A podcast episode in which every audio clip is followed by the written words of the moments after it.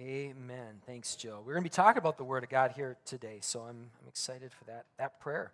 Well, if you are new, this is part four of four, uh, and it's so hard to get to part four and to realize there's so much we haven't even touched on yet. I, that's always hard for me. You know, we get into a series and you realize there's so much we haven't had time to cover. But that's to be expected. Taking on a topic like reconciliation, which is what this series has been about, taking on a topic like reconciliation, it's like trying to, and do it in four weeks, it's like trying to plant a whole garden in a little coffee cup. You just, you can't. The confines are just too small. And this is a topic that we're going to come back to again and again and again, especially if our culture keeps trending like it's trending towards being more and more divided. Ours is a deeply divided world. And one of the things I think I've said each time I've stepped up in this series is that we live in a culture that appears literally hell bent on demonizing those that disagree with them. If someone disagrees with you, there's usually an attack that comes your way, and then you feel like you have to retaliate. And so we want to, if our culture continues to go this direction, circle back to this topic of reconciliation again and again as, as needed. And one of the reasons why it's so important that we do this and to take our attention um, away from the cues of the culture and to put it on Scripture is that Scripture speaks to these things in a way that is so countercultural. You might want to write this down in your notes. Here's where our culture goes very quickly. There will always be a temptation when, to fire back when you're fired upon. Isn't that true? Isn't that usually our, our first instinct? When someone comes at us, we usually want to come back at them. And we see it playing out everywhere in our culture. It plays out in Twitter, it plays out in courtrooms, in congested intersections, uh, to the halls of Congress, pretty much everywhere you look, you see this. And it's true not just in our generation, it's true in every generation that's ever been. This is generally how people interact. Last week, we looked at an example from the first century. So, way back in the first century, we, we looked at this example, a time when Jesus was rejected by the Samaritans. And if you were here, do you remember what James and John, two of Jesus' followers, said that they, people should do when the Samaritans rejected Jesus? They said, We should what? Call down fire from heaven. We're not making this up. It's in the Bible. This is, this is something that they said we should do. This is the appropriate response from the people of God when they're facing rejection. When they are fired upon, they literally said we should fire back. Now, for the record, I'm probably going to say this about three or four times in this message. For the record, is there any biblical precedence for use of force in some situations? Yes. You can find them. You can find them all over the Bible there is biblical precedents for the use of force in certain situations. It's easy to find examples where God used force to fulfill his plans and purposes. But that said, that said, may I present to you in this series on reconciliation that the sword that governments wield to bring about change in certain situations is not the weapon that God would have us use when the goal is to change a human heart if that's your goal, and that's what we're talking about, when that's our goal, when our goal is reconciliation, what kind of weapon do you use when you're engaged in that type of confrontation? Well, may I give you one more thing to write down, and then let's start digging into the, the scriptures here. Um, there is a big difference between defeating an adversary and winning a new advocate for Christianity. Isn't that true? There's a big difference. If your goal is to defeat an adversary, there's one type of response. If your goal is to help create an advocate, there's a very different type of response. And sometimes there are adversaries who must be defeated, and that's what an army is for. That is why we have police officers, that's why we have courts, and that's why so many of us believe that self defense is often justified. But winning a battle through force almost never results in a changed heart. Isn't that true? If you want to see a changed heart, if reconciliation is your goal, force does not help in that situation. Um, if your goal is to build a bridge rather than blow one up, a different approach is needed. So let me give you a real life example, then we're going to look at a real life example from the scriptures. Real life example that happened uh, not too long ago happened right out there in the lobby. It was the Sunday right after the Supreme Court made a ruling that said gay marriage is the law of the land. And I found myself pulled into a con- uh, conversation, a very heated conversation, right there in the lobby that very next Sunday. A guy was, was talking very animately, very excitedly towards uh, some people who were on the setup team and some people from our staff, and I was brought into the conversation and started talking to this guy. And I'd never met this guy before, um, but he had come for a workout and, and wanted to, to have this conversation. He looked me in the eye and he said, Do you know that there are people, and I'm a part of some of these groups, I'm, I'm involved in these circles. Do you know that there are people who, now that this ruling has been made, there are people who are going to come after you Christians? And these are my words, not his, but this was what the point he was trying to get across. He said there are people who are going to try to label you as hate groups. And they're going to try to pull your tax exempt status. And they're going to p- try to get you kicked out of places like this. Do you know there's people who right now are doing that? But then he said this, and don't miss this. Don't lock into what I was just saying, because that's not my point. And then he said this. He said, um, What they're doing isn't right. He said, What they're doing isn't right. He said, I'm a gay man. And let me tell you my story. And he started telling me his story after he realized it was safe to do so. He said, When I was diagnosed with AIDS and I was literally on my deathbed, the people who cared for me were Christians. They were the ones reaching out to me. When the doctor literally gave me a death sentence and I didn't look like I had long to live at all, you know who was there caring for me? It was the Christians. You know who was there praying for me? It was the Christians. When everyone else walked away, do you know who didn't walk away from me? It was the Christians. And that's why I'm here having this conversation with you, because I don't think that's right. And so I, I was thinking about that conversation I was preparing for this week. And I was thinking about what we talked about last week, right?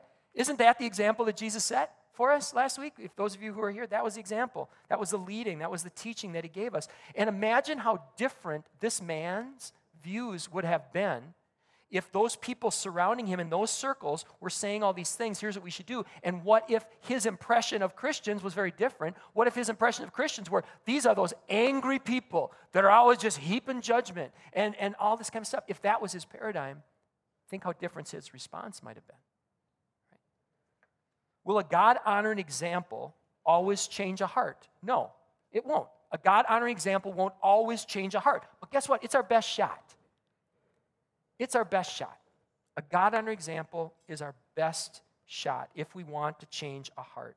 And imagine, I, I, have said this so many times, but imagine if every one of us at this church, imagine what would happen if every one of us set the example that Jesus set. Imagine if we're here at this community center and we filled those green Ralph Reeder food shelf bins to overflowing every Sunday. What kind of impact might that make? What if, do you know how many re- complaints they get at the front desk? You know, on an average day? I don't know. I should ask them sometime. But what if on a Sunday, when we literally have about 400 plus coming here, what if none of us were down there making complaints? And what if none of those complaints were about us? And imagine what that would be like week after week after week. And imagine if the parking lots that we came out of, we picked up the trash on our way out and on our way back, and they were the cleanest as they were all week. And what if, when people came here for birthday parties and to work out and they saw us here, what if they saw this group of people that they do see? What if they saw us serving one another and putting the needs of other people in front of our own? What if that's the example they set? Now, let's tie these together. What if then someone sends the letter to say, Do you know you have a hate group meeting at your, your building every Sunday? If we're setting that example, what does the community center do when they get that letter? They're like, What? Who? Who's this hate group you speak of? Right? Right. There are times when God uses conventional warfare to accomplish his purposes. But when God wants to change a heart, which is most of the time, he uses weapons that are very different. And I think about how many churches are in this position where they find themselves when they disagree with something that happens in the public discourse. They're out in a public place with, with their protesting, right? What unique opportunity do we have as this church? We have an opportunity inside the public building to set a very different example. I love this passage. This is one that um, I, in the past spoken of a lot, especially in youth group situations. I love this. 2 Corinthians 10 4 uh, says, For the weapons of our warfare are not of the flesh, but they have divine power to destroy strongholds. And with the short time that we have here before we move on to a new series, which is next week, let's look at that real life example that I promised that we looked at from the scriptures. And there are some things I never noticed before about this. I hope this is a helpful teaching for you as well. We're going to look mostly today at John chapter 18. So if you have your Bibles, you might want to just open up to John 18 and just keep them there. Um, if you don't have a Bible, let me give you a couple options. We keep stacks of them here each and every week um, at the two tables. They're there for you. Please take a hard copy if you'd like one, it's a gift. We also, in your bulletins, list a, uh, a great free online resource as well. All right, let me just quickly set this passage up that we're going to look at. This is from John 18. This is happening on the night of Jesus' betrayal. When Jesus was betrayed, right before his crucifixion, uh, this is where this dialogue um, takes place, this event takes place. And today we're actually going to commemorate the same meal that uh, Jesus had just shared previous to this with his disciples. We're going to do so in the, the form of Holy Communion. All right, here we go. John chapter 18. Let's start with verses 1 through 3.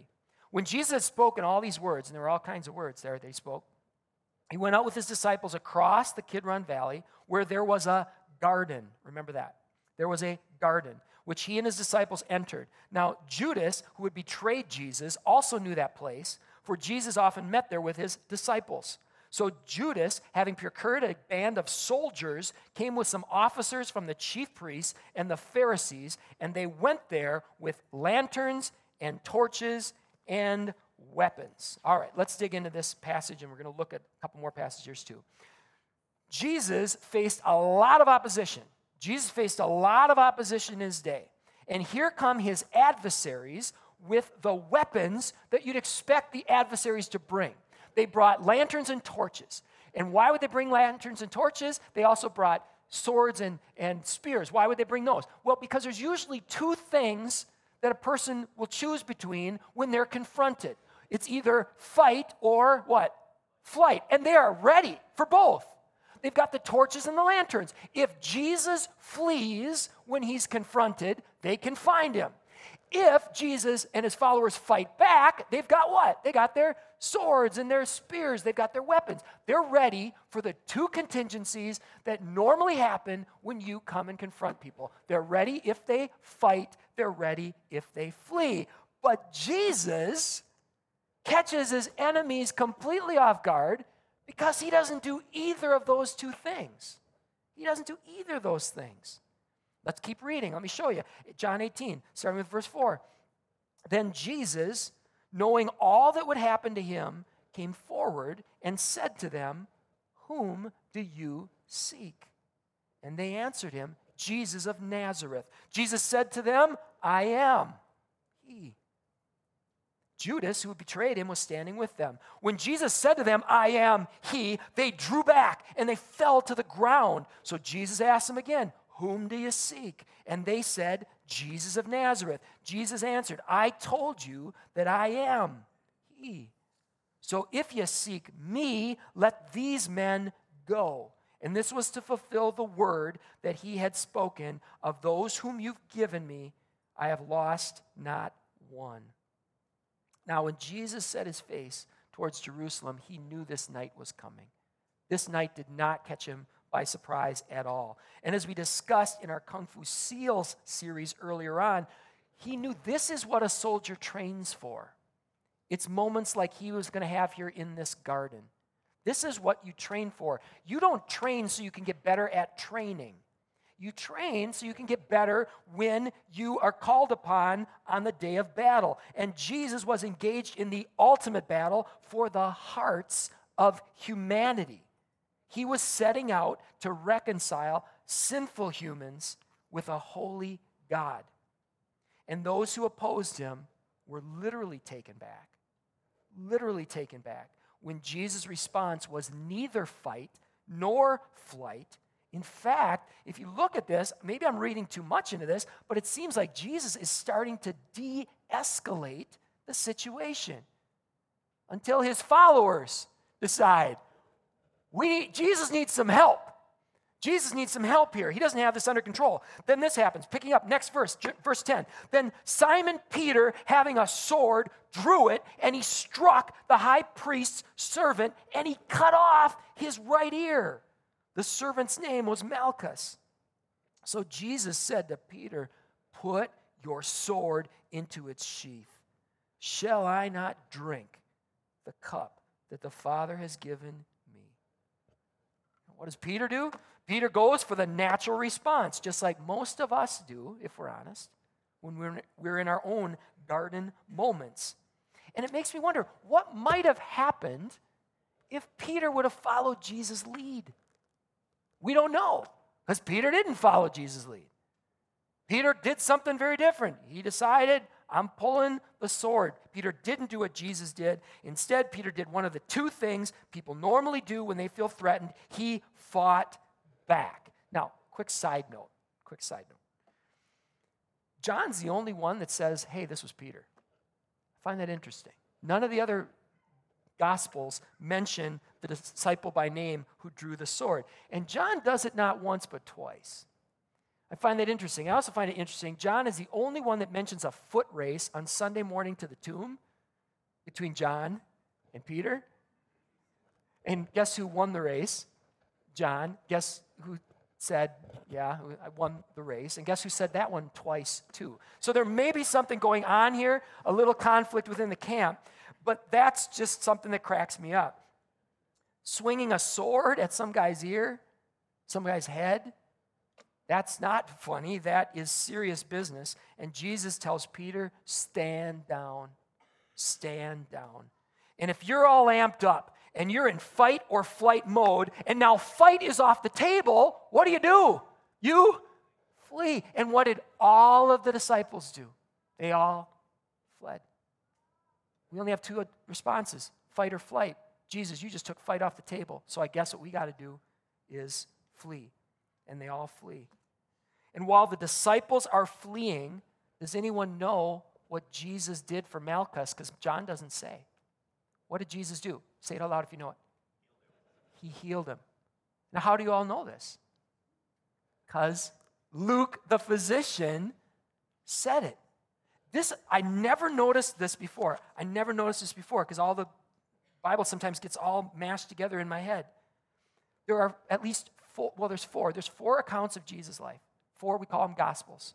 One of them was written by John, the one that we're reading right now. John was there, and John doesn't mention. John was right there in the garden. He doesn't mention the healing. Matthew is another person that wrote the account. He was there, he was in the garden. He doesn't mention the healing. Some people believe that Mark was in the garden because of a little clue that he leaves in chapter 14. Mark might have been there. Mark doesn't mention the healing. Luke is the only one who wasn't there. And he mentions the healing.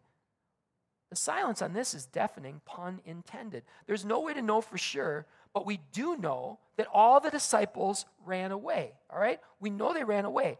What if, in their fighting and flighting, Matthew, Mark, and John missed the example that Jesus wanted to set? Now, I'm really into speculation here. But What we do know is Luke, the physician, did a careful investigation. And what if, when Luke was looking into all that happened that night, what if he interviewed Malchus?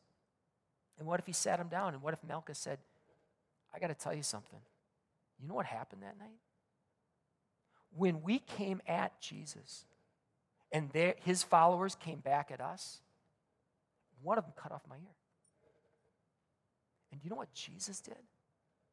He told them to stand down. And then when they all ran away, he reached out and he healed my ear. Look at this. The only thing that's left is this little scar, and I think he did that on purpose to remind me of that night, as if I needed help remembering this. The night where we came against him and he was for us. I will never forget that night. Now, that's total speculation. Total speculation. But wouldn't that be in line with the way Jesus acted? and what happens when a person often hits this response that is completely unexpected. I would encourage you to write this down, if you would, in your notes. The battle for a human heart requires a different kind of weapon. If your goal is to defeat an adversary, that's one type of weapon, because there's some adversaries, they won't listen. And if your goal is to defeat them, it's force. But if your goal is to influence a human heart, it requires a different kind of weapon. Our natural response to haters is to hate them back or to avoid them altogether. What if, in our own garden moments, we responded in a more Christ like way. What if we brought a word from God? Which is what Jesus did. And I want to encourage you to write this down in your notes. The word of God is sharper than any two edged sword when it's delivered in a God honoring way. And maybe you've seen or been on the receiving end when it isn't. When someone thinks they're delivering a word from God, but all they're doing is lobbing tear gas at you. You know? But if you bring a word of God in a God honoring way, and that person has ears to hear, it's like this, it, like it's described in Hebrews chapter 4. When you give the word of God in a God honoring way and they're open to it, the Word of God is living and active. It is sharper than any two edged sword. It pierces to the division of soul and spirit, of joints and marrow, it, it, and discerning the thoughts and intentions of the heart. And if you're not familiar, there's a whole nother teaching on this. What is the Word of God? The Word of God is more than the Scriptures. The Word of God is any message that God brings. It can take the form of a command, it can take the form of an encouragement. It can be good news or a rebuke. It can be a blessing, it can be a curse. It can come through the Bible, but it can also come through angels, it can come through dreams, it can come through nature. It came through a donkey once in the Old Testament. It can come through circumstances. It can come from a still small voice from within. I officiated a funeral last weekend. And this woman got up during open mic and she was sharing about how there was a season of her life. She was saying, God, I need a word from you. God, I need a word from you. God, I need a word from you. Send me a sign. Send me a sign. Send me a sign. And some godly woman said something about God will send you a sign. And she looked up and there's a literal sign that said, if you're looking for a sign, this is it. And God used that in her life. You know? The word of God can come in so many different ways, but primarily it comes through you and I. God's people tend to be the delivery system that God wants to use to deliver his words to other people through our example, through our quoting of the scripture in the right context. And when we do, it pierces the soul. John tells us that Jesus was the Word made flesh. And when Jesus conf- was confronted in the garden, he knew as the Word and through the Word that his only choices weren't fight or flight. Has God ever instructed people to fight? Yes. Has God ever led people to walk away? Yes. But when God desires to change a heart, it will often necessitate a different response. It will necessitate that we stand down instead of retaliating back. But it also requires us to stand strong and to bring that word from God in a God honoring way. Again, there's a huge difference between someone who possesses true spiritual authority and someone who just throws around Bible verses like tear gas. Jesus possessed true spiritual authority. And the extent of his divine integrity of character goes deeper than we may notice if we take this passage out of context and fail to read what comes before. I uh, was convicted of that when I was reading a commentary on this passage by a pastor named N.T. Wright. And he reminded me of this. He said, Where was Jesus when the betrayer came looking for him? Where was he in this account? Where was Jesus when his adversaries came looking for him? They, he was where? In a garden. In a garden. In a garden. Of course, he was in a garden. Listen to what N.T. Wright writes, pun intended. N.T. Wright reminds us that John opens his gospel. John, when he writes his gospel, he opens it like it's a new Genesis. In the beginning was the Word, and the Word was with God, and the Word was. He opens it like a new Genesis. And right here in John, at this pivotal scene in human history, humankind is again in a garden like we were in Genesis. But now everything is upside down. Sin, the, the effects that were open when the first Adam opened the door to sin, it so now has completely changed everything. Everything is upside down. In Genesis, humanity sins. And it's God who comes looking for Adam and Eve. Where? In the garden. Jesus never sinned, not once. And yet, sinful humanity now has the audacity to come looking for Jesus where? In a garden in a garden. And they're coming to sentence the new Adam who came to restore what the first Adam had broken. And if we had more time, it would be amazing. In fact, I encourage you to do this on your own. Read Genesis 2 and 3. Read these later chapters of John and look at all these messed up parallels. It's just crazy. One of the ones you're going to see is this. If you were to continue reading, you'd find that a human high priest, the man who is supposed to speak God's word, that human high priest judges and condemns the true word, who is also our true high priest and mediator. The roles are completely reversed, completely reversed, as they always are when we put ourselves above God's righteous laws and commands and instructions and example and principles. This is beyond messed up. How does Jesus respond? He could have responded by calling in legions of angels to fight back. It wouldn't be much of a fight. He could have gone that route. He could have struck those people with blindness and made an escape. There's biblical principle, biblical principle for that. But instead, Jesus remains with his face set like flint, and he stands strong like the rock that he is. The light of the world stands before those who, in their darkness, have come against him with puny torches and lanterns. He asks them a question. He says, Who are you looking for? And when they respond, he says, I am. And again, in context, if you were reading through John, that I am phrase it's loaded. Look at some of the places where John uses this prior to what we just find here. Jesus says, Before Abraham was, I am. And he's linking himself to divinity there. But that's not the only one. He says, I am the bread of life. I am the bread from heaven. I am the light of the world. I am the one who bears witness. I am not of this world. I am the door. I am the good shepherd. I am the resurrection. I am the way and the truth and the light. And no one comes to the Father except through me. That's who he is. That's who he is. Don't you want more of him? Amen. I want more of him. Because we all have those guard moments all the time, don't we? We have them at home when we feel like someone's coming against us or we've been wronged. We have them in the workplace. We have them at school. We have them everywhere we go. Every time someone comes through that red light a little you know, too late, right? We have those moments everywhere we go. And don't you want more of who He is in those moments? When it's insignificant, when it's significant. So instead of us either fighting back or walking away, we can know when God would have us to stand and stand strong and what that looks like. What does strong look like when it's not wrongly deployed? What does strong look like?